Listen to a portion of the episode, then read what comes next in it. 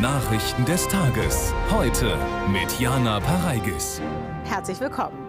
Und wir beginnen die Sendung mit dem Sport, denn das WM-Aus für die deutschen Fußballerinnen ist natürlich die große Nachricht heute. Und darüber spreche ich gleich mit Sven Voss. Ja, auch von mir einen schönen guten Abend an einem Tag, der für alle, die es mit der deutschen Frauenfußballnationalmannschaft halten, nicht so schön ist. Das stimmt. Wir schauen uns die Themen genauer an. Aus der Traum. So früh wie nie scheitern die deutschen Frauen bei einer Fußball-Weltmeisterschaft. Rotstift bei der Digitalisierung. Der Bund will weniger Geld für die Modernisierung der Verwaltung bereitstellen.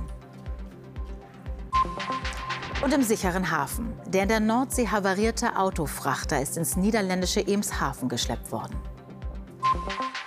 Schock, Enttäuschung, Fassungslosigkeit bei den deutschen Fußballerinnen und ihren Fans. Ausgeschieden in der WM-Vorrunde. Ein historisch schlechtes Ergebnis, wie Bundestrainerin Voss Tecklenburg eingesteht. Das 1:1 gegen Außenseiter Südkorea war zu wenig. Über das WM aus Michael Spindler.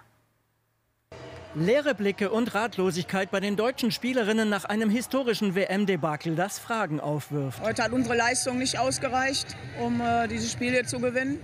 War sehr nervös, sehr fahrig, sehr ähm, ja einfach auf vielen vielen Bereichen heute in den Basics nicht ausreichend.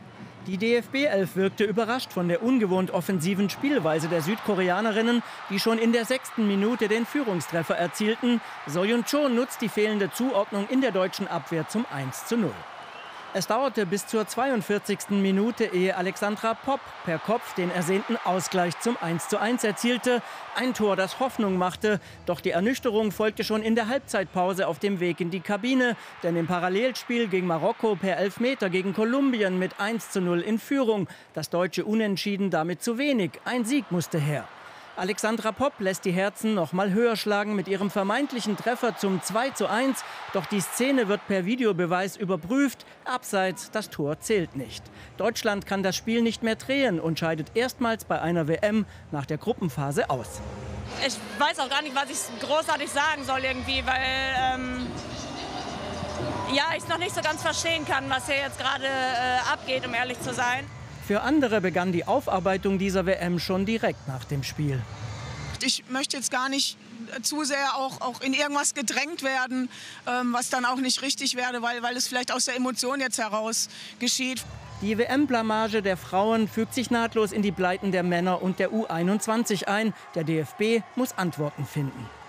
Wir hatten einen gebrauchten Sommer äh, innerhalb auch unseres DFBs mit äh, vielen Rückschlägen, jetzt äh, auch bei den Frauen. Und ähm, ja, da gilt es einfach für uns, ähm, die Themen äh, zu analysieren. Der deutsche Fußball ist jetzt wohl endgültig im Mittelmaß angekommen.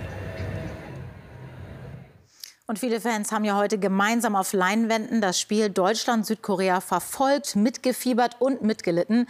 Roman Leskova war in Berlin dabei. Abpfiff im Berliner Birlow Biergarten. Der Schrecken ist in die Gesichter geschrieben. Bei klein und groß. Enttäuschung ist da.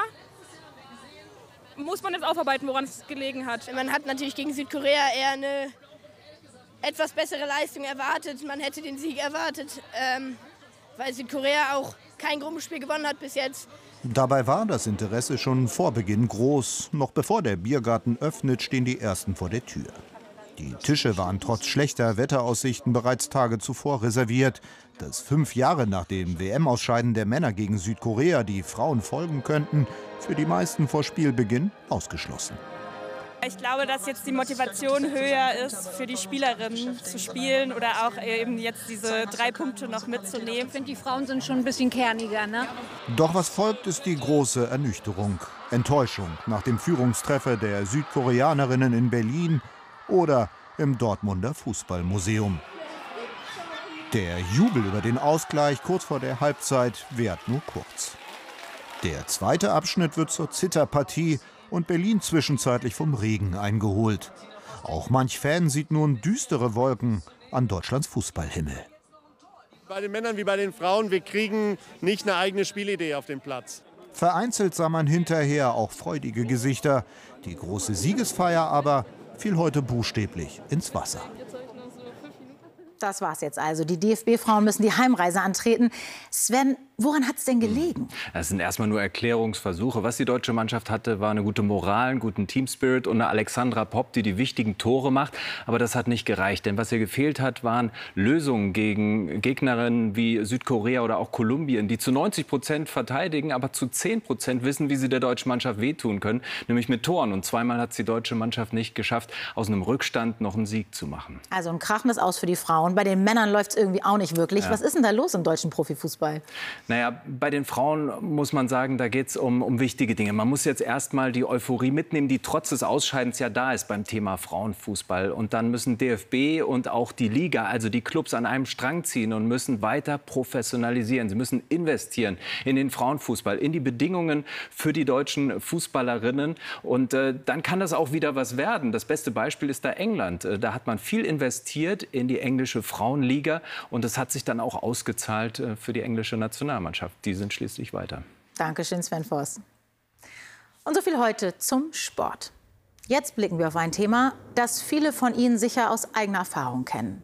Zum Beispiel beim Beantragen eines neuen Personalausweises. Es geht um die Digitalisierung von Verwaltungen, denn da hinkt Deutschland deutlich hinterher. Das zeigt der europäische Vergleich. Innerhalb der EU belegt Deutschland nur Platz 19. Und jetzt soll auch noch drastisch gekürzt werden. Dieses Jahr liegt der Etat für die Digitalisierung von Verwaltungen bei 377 Millionen Euro, nächstes Jahr nur bei rund 3 Millionen. Was das für Auswirkungen hat, zeigt Lars Bonsack. Alena Bartha studiert Politikwissenschaften an der Uni Halle und ist auf BAföG angewiesen. Zwar kann sie den Antrag online stellen, bis der aber genehmigt ist, kann es dauern. Ich musste vier Monate auf meinen BAföG warten. Der Weg von der Antragstellung bis zur wirklichen Auszahlung war viel zu lang. Und ähm, ja, ohne das BAföG, das waren so 300 bis 400 Euro, die dann einfach weg waren, die nicht da waren, ähm, war es natürlich schwer, über die Runden zu kommen. Der Grund für die lange Bearbeitungsdauer im BAföG-Amt werden die Anträge nicht digital verarbeitet, sondern ausgedruckt und in Ordnern abgelegt. Bereits 2017 wurde das Onlinezugangsgesetz verabschiedet, das die Digitalisierung der Verwaltung bis Ende 2022 vorantreiben sollte. Doch bis heute sind von 575 Verwaltungsleistungen wie BAföG-Antrag oder Kfz-Zulassung gerade mal 128 umgesetzt. Selbst die eigenen Beraterinnen waren warnen die Regierung vor Kürzungen. Das ist tatsächlich Sparen am falschen Ende. Das haben wir anders empfohlen. Hier, muss ich sagen, hat man wirklich die falsche Entscheidung getroffen. Kritik kommt auch von der Opposition. Deutschland sei längst ins digitale Hintertreffen geraten. Das kostet uns Zeit, das kostet uns Geld, das kostet uns Zukunftschancen. Und wir können natürlich anstehende Krisen von Krieg, Corona bis zur Klimakrise nicht so schnell, wie wir müssten, bewältigen weil es mit Faxen und Stempeln einfach viel zu lange dauert. Zwar hat das Innenministerium mittlerweile angekündigt, die Mittel anderweitig zu beschaffen, an den grundsätzlichen Defiziten wird das aber erst mal wenig ändern.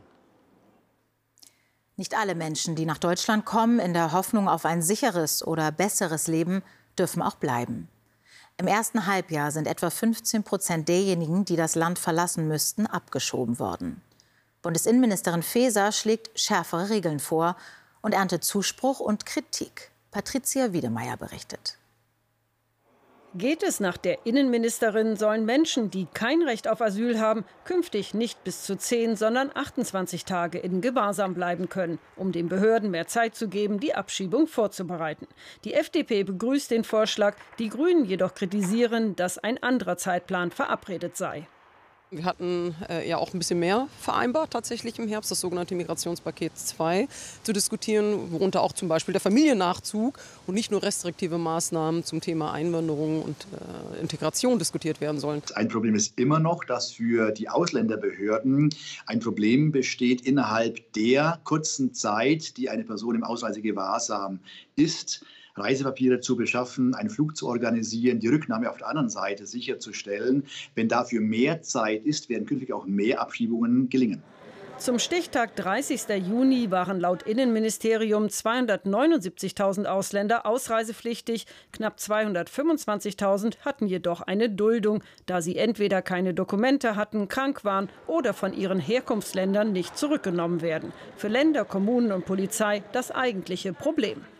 Wir äh, in Sachsen wären darauf angewiesen, dass wir zunächst mal den Zugang begrenzen. Das heißt, das haben wir bei der Bundesinnenministerin angefordert, Grenzkontrollen. Wir wären darauf angewiesen, dass wir in mehr Länder ähm, abschieben können. Wer mehr Rückführungen organisieren will, der braucht dafür auch einfach schlicht und ergreifend mehr Personal. Die Bundesinnenministerin hatte 500 äh, zusätzliche Rückführerstellen beim Bundeshaushalt gefordert. Der Bundesfinanzminister hat sich dazu geknöpft gezeigt.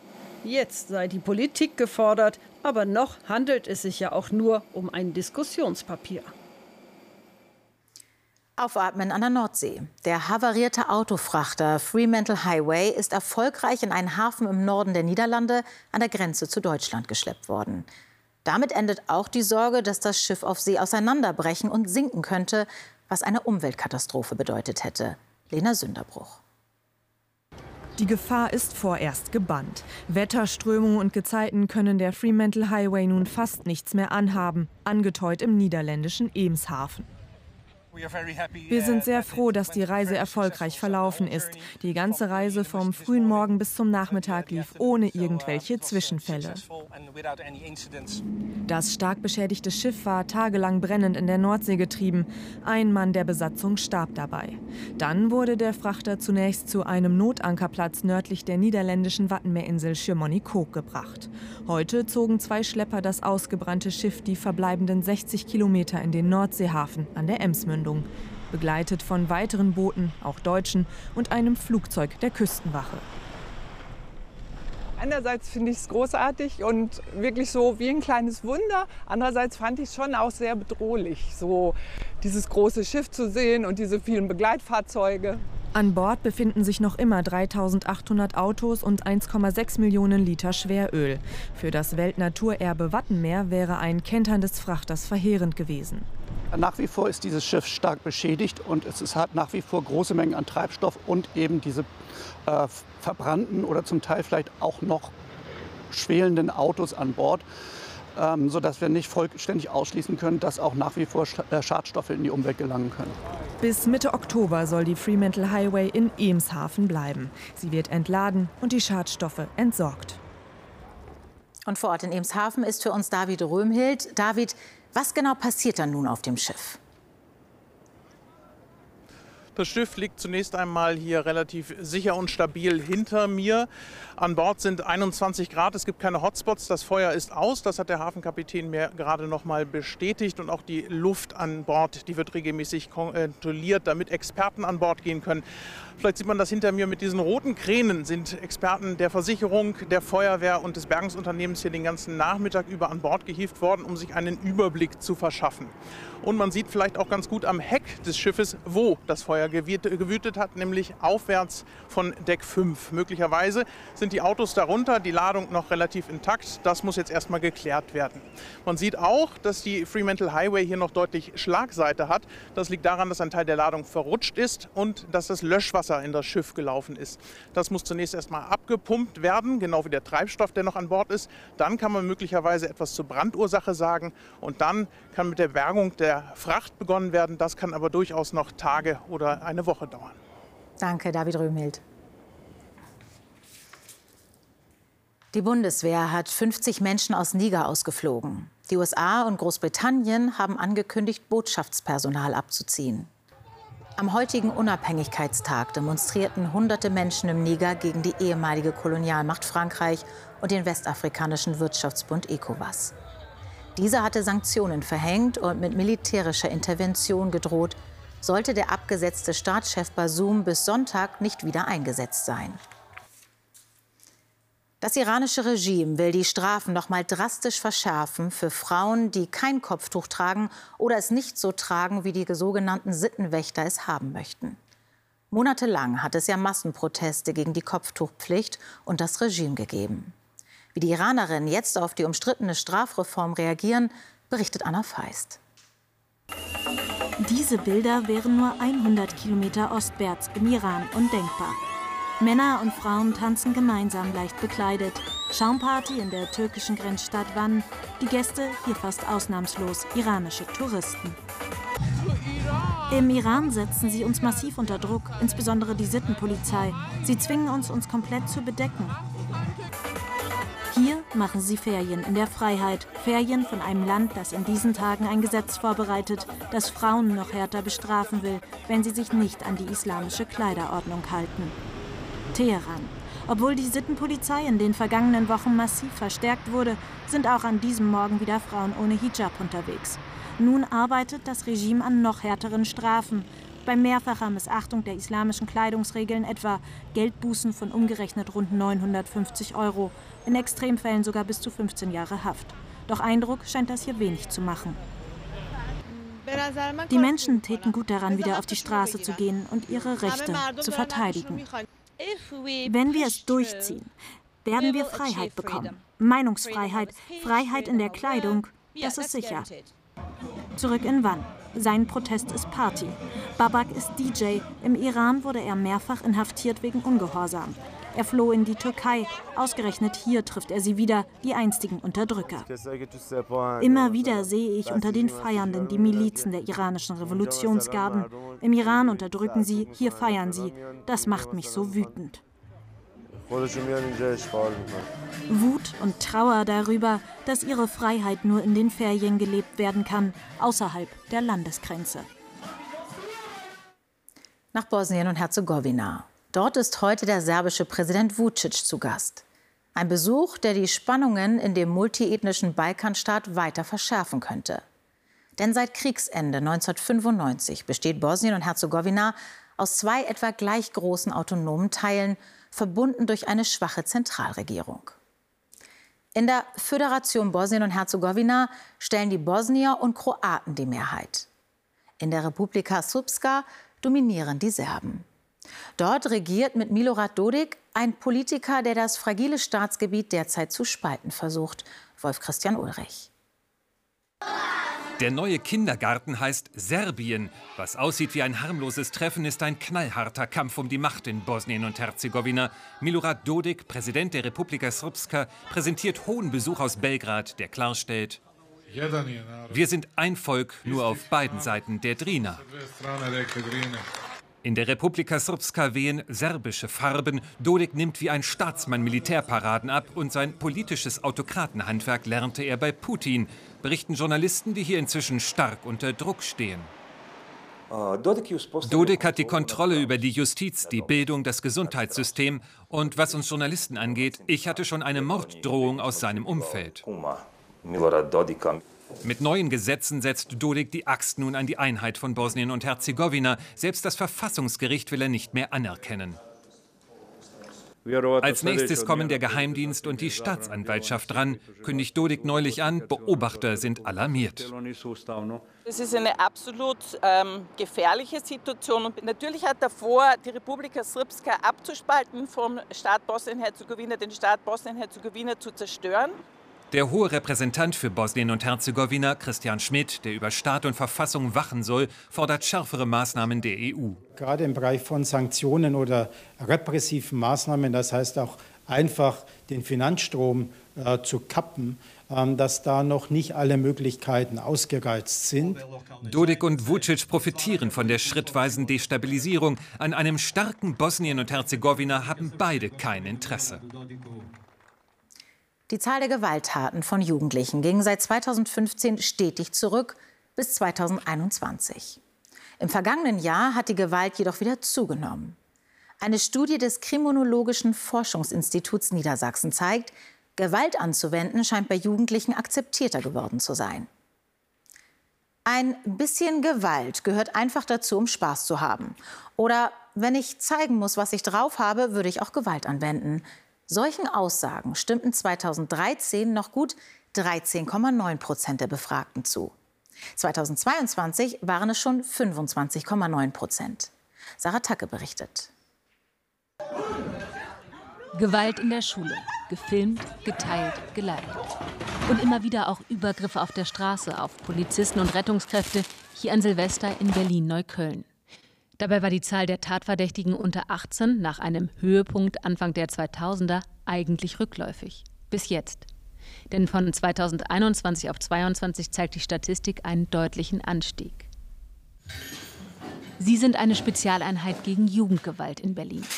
Ihre Aufgabe? Straftaten verhindern und aufklären. Polizisten, die sich auch als Sozialarbeiter sehen, mit besonderem Draht zu potenziellen Problemjugendlichen. So Polizisten mit Uniform ja. sind richtig respektlos. Ja. Aber die, die sind richtig so, die haben ein Herz. Die Streifenpolizei sieht uns als Gauner, als Kriminelle. Die sehen uns Kinder. Wir sind Kinder, wir wollen Spaß haben. Typische Klientel, die halt den ganzen Tag draußen ist, Langeweile hat und irgendwann kommt halt Mist bei raus. Mhm. Weil sie entweder auf die Falschen treffen so oder halt einfach anderen Mist machen. Eine aktuelle Studie aus Niedersachsen zeigt, dass Gewalt unter Jugendlichen wieder hipper wird und dass knapp jeder dritte der befragten männlichen Jugendlichen zumindest ab und an eine potenzielle Angriffswaffe wie ein Messer oder einen Schlagstock in seiner Freizeit mit sich führt. Warum haben immer mehr Jugendliche Messer und Schlagstöcke dabei? Es ist wie eine Art Mode. Eine Mode kann man auch nicht wirklich erklären, aber wenn es einer macht, macht es der nächste nach. Und das haben wir sehr stark festgestellt. Wenn Freunde Messer tragen, dann mache ich das auch. Er vermutet, auch das Filmen und Verbreiten von Gewaltvideos könnte ein Grund für die Zunahme sein. Wichtig sei nun, frühzeitig gegenzusteuern. Am Puls mit Sarah Tacke. Kein Respekt, wenn Jugendliche zuschlagen. Die komplette Doku sehen Sie heute Abend um Viertel nach zehn oder jetzt schon in der Mediathek. Höhere Bildung, das bedeutet auch, sich für Fortschritt in der Welt einzusetzen. Dazu rief Papst Franziskus heute Studierende in Lissabon auf, wo zur Stunde auf dem Weltjugendtag viele Tausende bei einer Feier das Kirchenoberhaupt offiziell willkommen heißen. Bei der größten katholischen Veranstaltung der Welt wird mit Hunderttausenden mehrheitlich junger Besucherinnen und Besucher gerechnet. Zuvor hatte sich der Papst in einer Bildungsstiftung mit Pinsel und Farbe versucht und ein großes Wandbild vollendet. Morgen ist der Wind weniger ruppig als heute und zumindest am Vormittag lässt sich auch mal häufiger die Sonne sehen. Mehr zum Wetter gleich von Katja Hornefer. Christian Sievers hat um 21.45 Uhr das Heute-Journal für Sie. Auf Wiedersehen.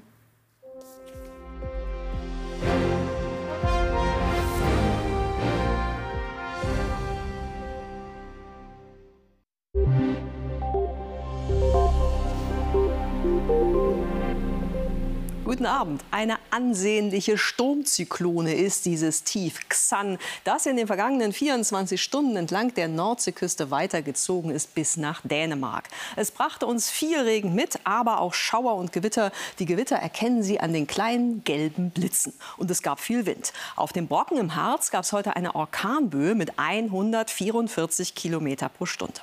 Der Regen lässt jetzt im Laufe der Nacht mehr und mehr nach und die Temperaturen sinken auf Werte zwischen 16 und 10 Grad. Dabei wird es zum Beispiel im Schwarzwald und auch westlich des Rheins am kühlsten. Der Tag morgen bringt uns dann Temperaturen von 18 Grad am Alpenrand und 24 Grad in der Lausitz. Und vormittags zeigt sich noch mal häufiger die Sonne nordöstlich der Elbe. Es gibt schon die ersten Regenschauer und der Regen breitet sich am Nachmittag dann weiter aus. Da sind dann auch wieder Gewitter dabei. Am Alpenrand setzt Dauerregen ein. Zwischen dem Allgäu und dem Berchtesgadener Land können innerhalb von 24 Stunden bis Samstag früh 30 bis 50, in Staulagen sogar bis zu 70 Liter Regen pro Quadratmeter fallen. Und wechselhaft geht es dann auch über das Wochenende hinaus weiter. Guten Abend.